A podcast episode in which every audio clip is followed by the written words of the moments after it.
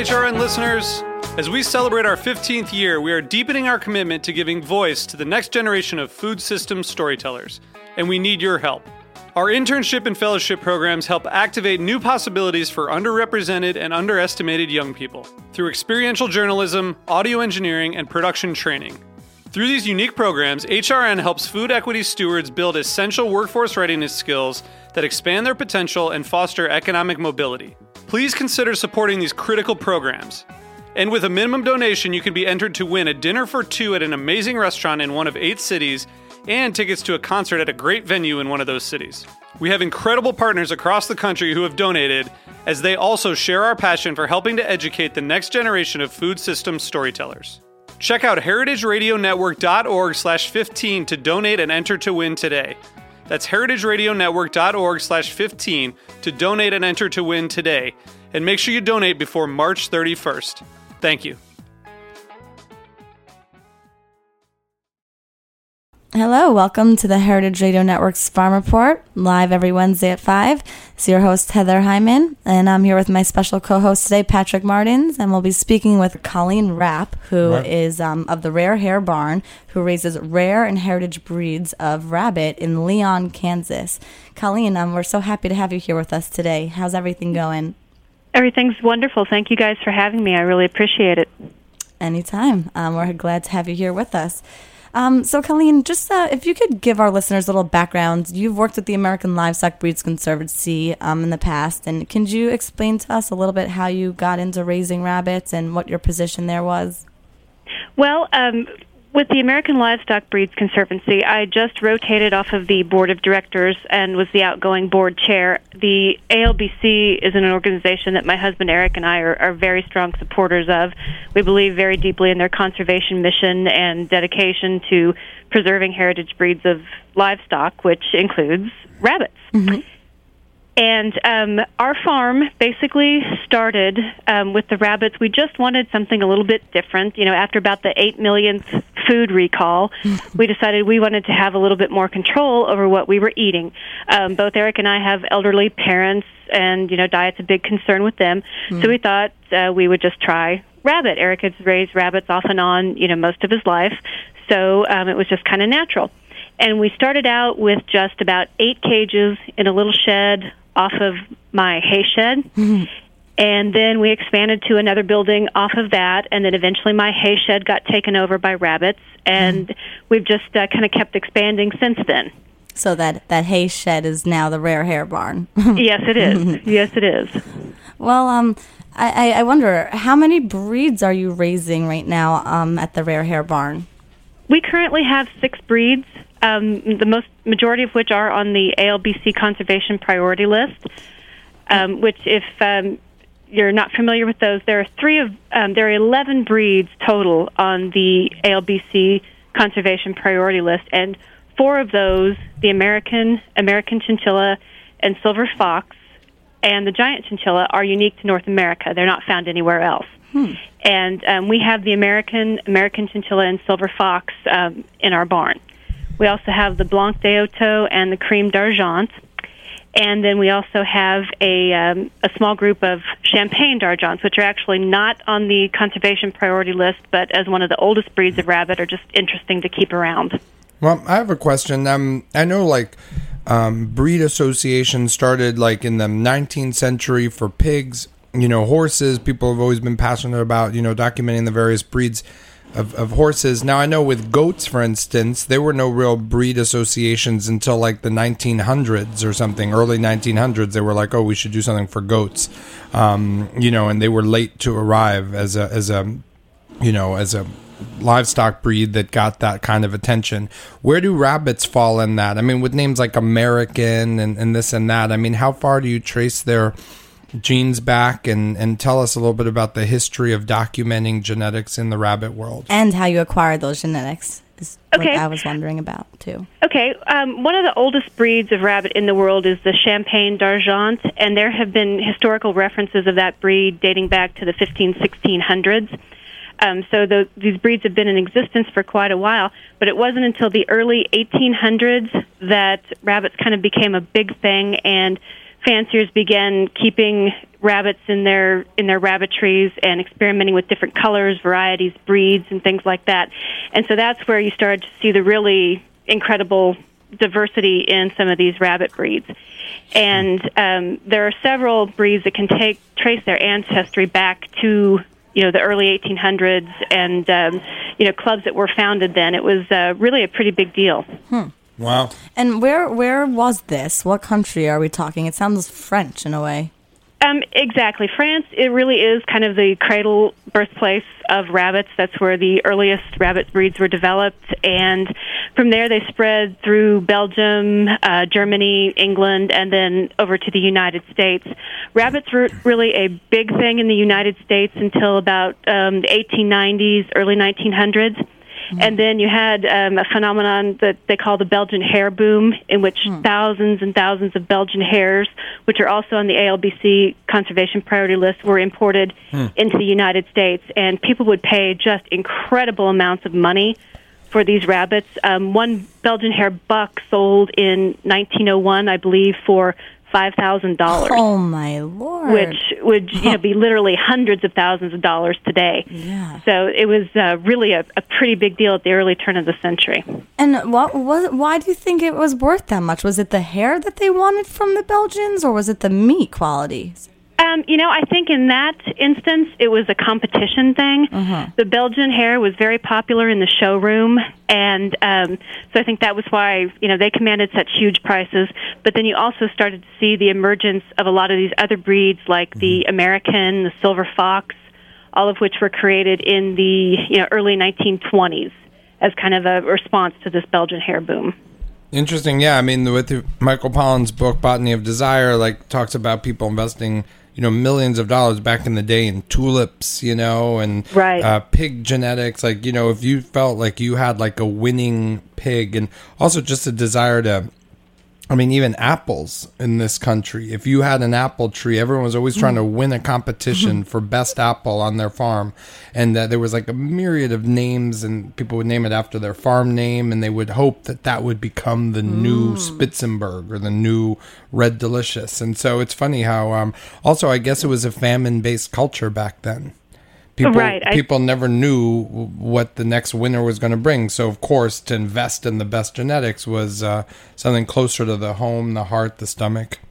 Right. I yeah, I definitely think so. It was uh, you know the best insurance policy they could get, and you know the nice thing about rabbits and how they play into that is because they are so sustainable, and they can be raised successfully in a smaller space than a cow or a pig or something like that. And they're the You know, best. so they, they- the metaphor, right? They they, they have sex like rabbits, right? What what better uh, food can you have than an animal that has sex all the time? Exactly.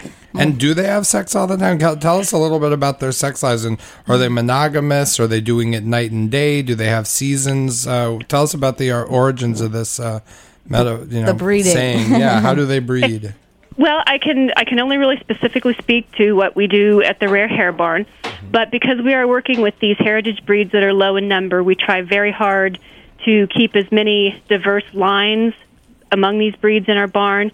So we control very strictly which bucks get to breed, which does, and you know record all the litter data, everything like that. And um, rabbits are basically seasonally um, in heat most of the time.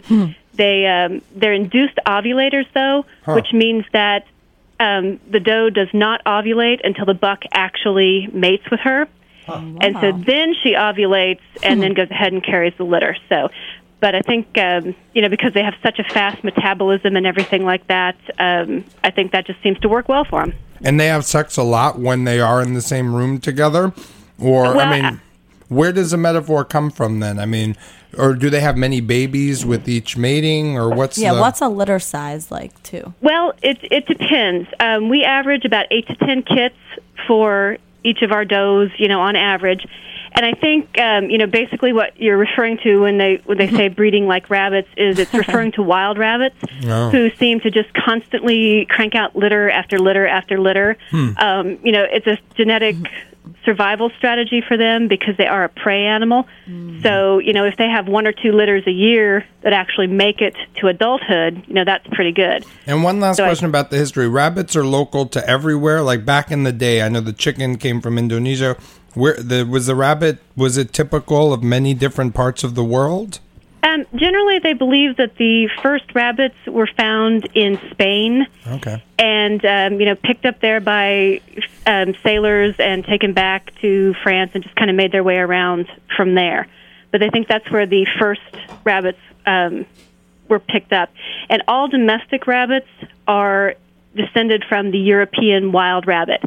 And the incredible variety that you get amongst these breeds is just from different mutations that have arisen over these years that people have capitalized on and um, used to create the, the incredible diversity of breeds.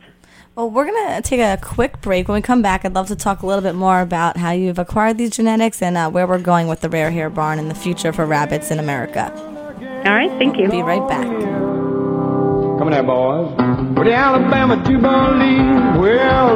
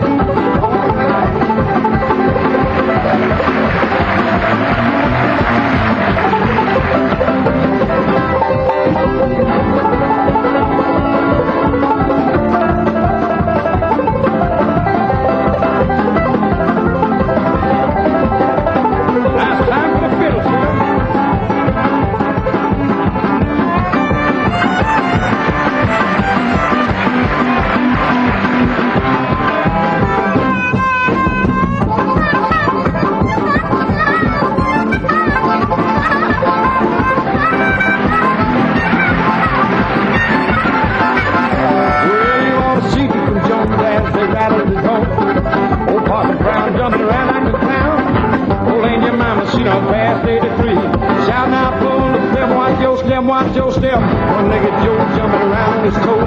They both way his brother's holler, they let him go. Because it's hail, hail,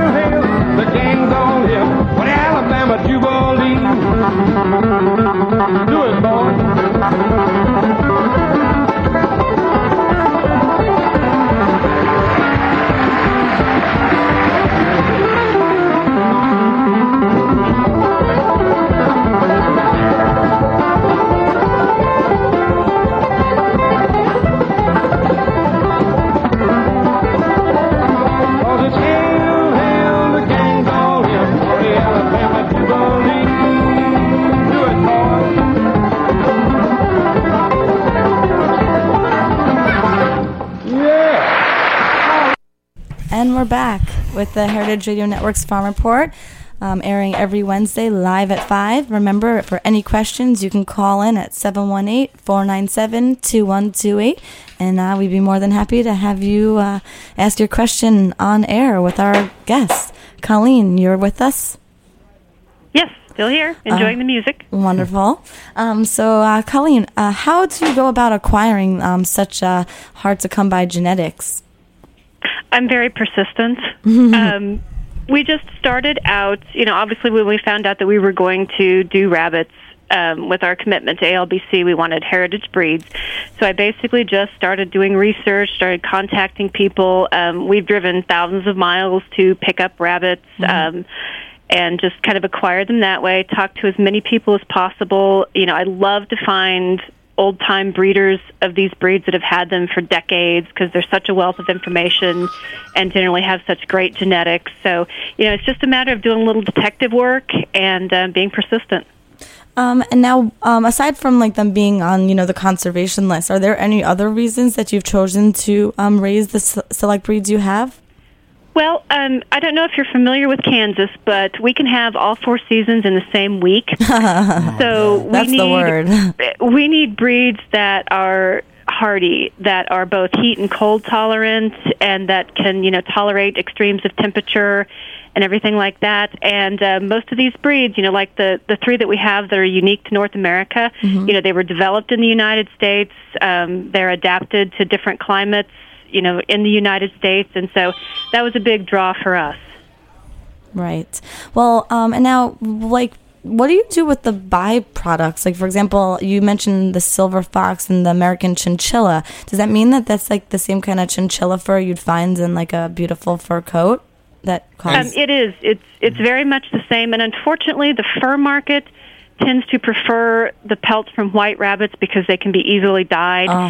So uh-huh. I haven't developed a you know market for the pelts. Um, we do. I am playing around with a little home tanning of some different pelts. Um, you know, I may be in a few years just the crazy rabbit lady in the patchwork fur coat, but you know, I hate wasting any of that kind of stuff. Of so I'm experimenting a little bit. Yeah, well, if any of our fashion people are out there listening, uh, feel free to email me anytime at heather at heritageradionetwork.com and I could put you in touch with Colleen and maybe we can have some uh, American Heritage jackets coming out. Now let That me would ask: nice. Does um do the rabbits sell in uh, pieces? I mean, do you ever like do people buy the breasts or the legs, or are you always selling rabbits whole? And what's the general market out there? Um, generally, we sell them whole. Um, we can have them cut up into smaller pieces, but of course that adds to the cost. And so the whole fryer seems to be the most economical product that we can supply. And um, we deal with several restaurants who, when they get them, um, they get them fresh, and then they break them down, you know, fabricate them, do whatever they need to with them. And then, you know, of course, the heritage customers um, seem to enjoy the whole fryers also. Now I know, like for example, when turkeys and chickens are processed, sometimes like not the whole bird ends up coming out of the slaughter um, in a pristine condition. Um, does that happen with rabbits, or sometimes you do end up with uh, not a whole fryer and you have to then make use of the other meat? Um, generally, no. We're we're very fortunate with Crable's, our processor. They really do a good job. They're very conscientious, so we have not experienced um, you know anything like that. Pretty much everything we take in, we get you know an entire usable fryer out of.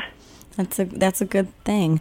Um, and now, um, when you're um, actually eating the, these different breeds, are people able to discern the taste differences among them?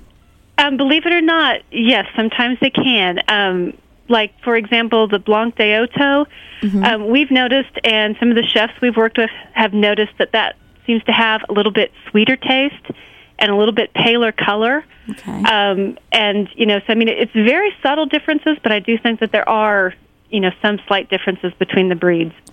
Um, and now, have you ever um, like brought people to your barn and done any kind of like demonstrations on you know how to raise them or how to process them on your own on people's own land? I know here, like in Brooklyn, people raise rabbits in their backyard, and even actually where we're broadcasting from out of uh, Roberta's last November, they had a little um, rabbit uh, processing demonstration here where they actually butchered rabbits in the backyard.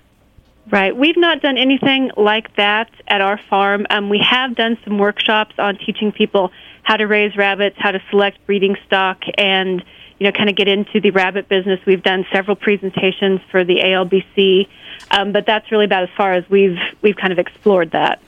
And have people, And uh, let me ask: I mean, that Kim Severson article, for instance, that covered that story, did that lead to an increased demand? And you know, why aren't there more rabbits being produced? I mean, of all the ones eaten in the United States, why are so few of the heritage variety? Well, I think partly because um, the New Zealand and some of the other more common breeds, um, number one, they're white. So you possibly can get the pelts out of that as well. And I think a lot of people really just don't know about the heritage breeds, don't know that they're out there. I mean, most people, uh, in, unfortunately, a lot of people just think of rabbits as pets. Um, you know, so these uh, meat type historical breeds really have just kind of fallen out of favor.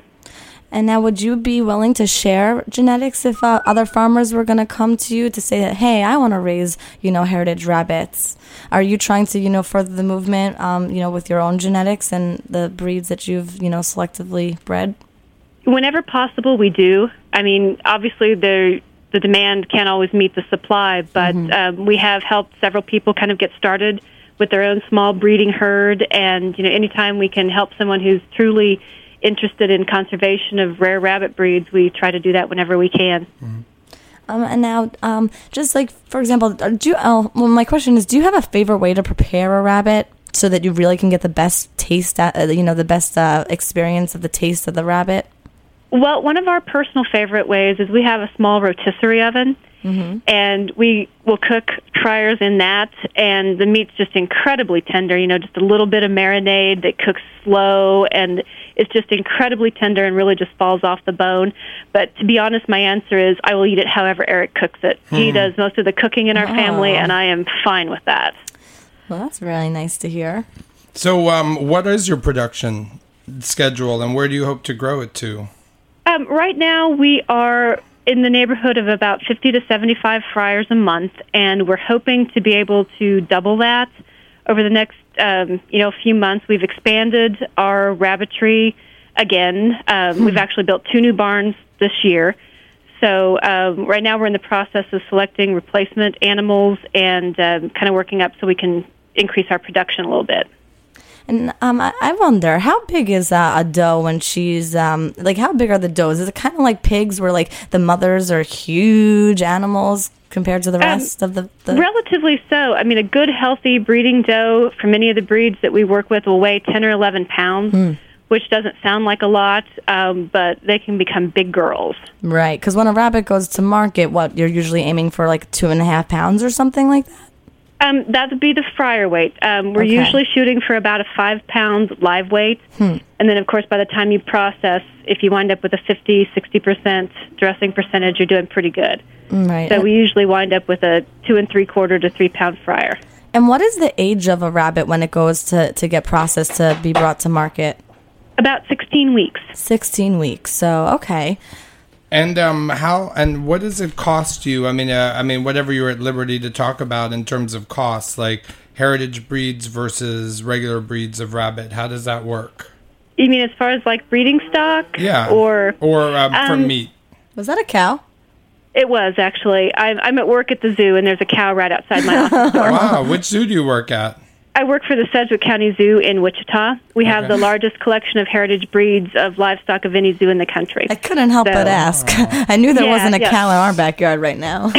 Sorry about that. no, that's awesome. Thought you had your own sound effects board. yep, no, just live. So you know, I mean, we're pretty well. We're steeped in rare breeds at our house. Well, awesome. That's amazing. And tell us that zoo has the largest rare breed uh, collection of, of livestock breeds. That's right. I mean, we have breeds that are as rare and diverse as like a piney uh, piney woods cow, Yeah. a white park cow. We have a Poitou donkey, American cream draft horse. Um, you know, we we've got. I think at one time I counted that we had about thirty breeds that are on the ALBC list. Wow. I think Heritage So- needs to take a field trip. Yeah, Uh, you're- or you're certainly get welcome the director. anytime. What's your position at the zoo? I'm the senior zookeeper of the Children's Farms, which is where we house the rare breeds collection. Wow. You need to take us on a tour, or we gotta get a virtual tour. We gotta figure something out to show people. That is Yep. amazing. Well, um, and then uh, what else? I mean, what other? Do you have any exotic animals there, or is it mainly just like the livestock world? Oh no! At the zoo, we have um, several, several exotic animals. I just am a cow lover, mm-hmm. and I'm totally into the rare breeds. So, you know, I just very rarely come out of my area. But we mm-hmm. really have an incredible zoo here. We've got some wonderful species, some great zookeepers, and really, it's a it's a great day job. They must really like you if they allow you to have your favorite animals, like the cow, just hanging out outside your office. Yeah, totally. Exactly. yep. Yep. It's it's a great place to work. Well, Colleen, it's been great to have you on. I'm really excited to hear that you guys are expanding the farm. Um, and uh, actually, I think Heritage is going to have the opportunity to um, sell some of your fresh rare breed rabbits um, at the uh, very beginning of July. Nice. So um, Yep. Take a look at heritagefoodsusa.com or sign up for their uh, for our email list um, to get an update as to when you'll be able to try Colleen's Rare Hare Barn uh, fresh heritage rabbits. And um, thanks so much for being a guest today. We will definitely have you on again. And um, thank you to um, Jack and Nat for producing and engineering Just, today. just Nat.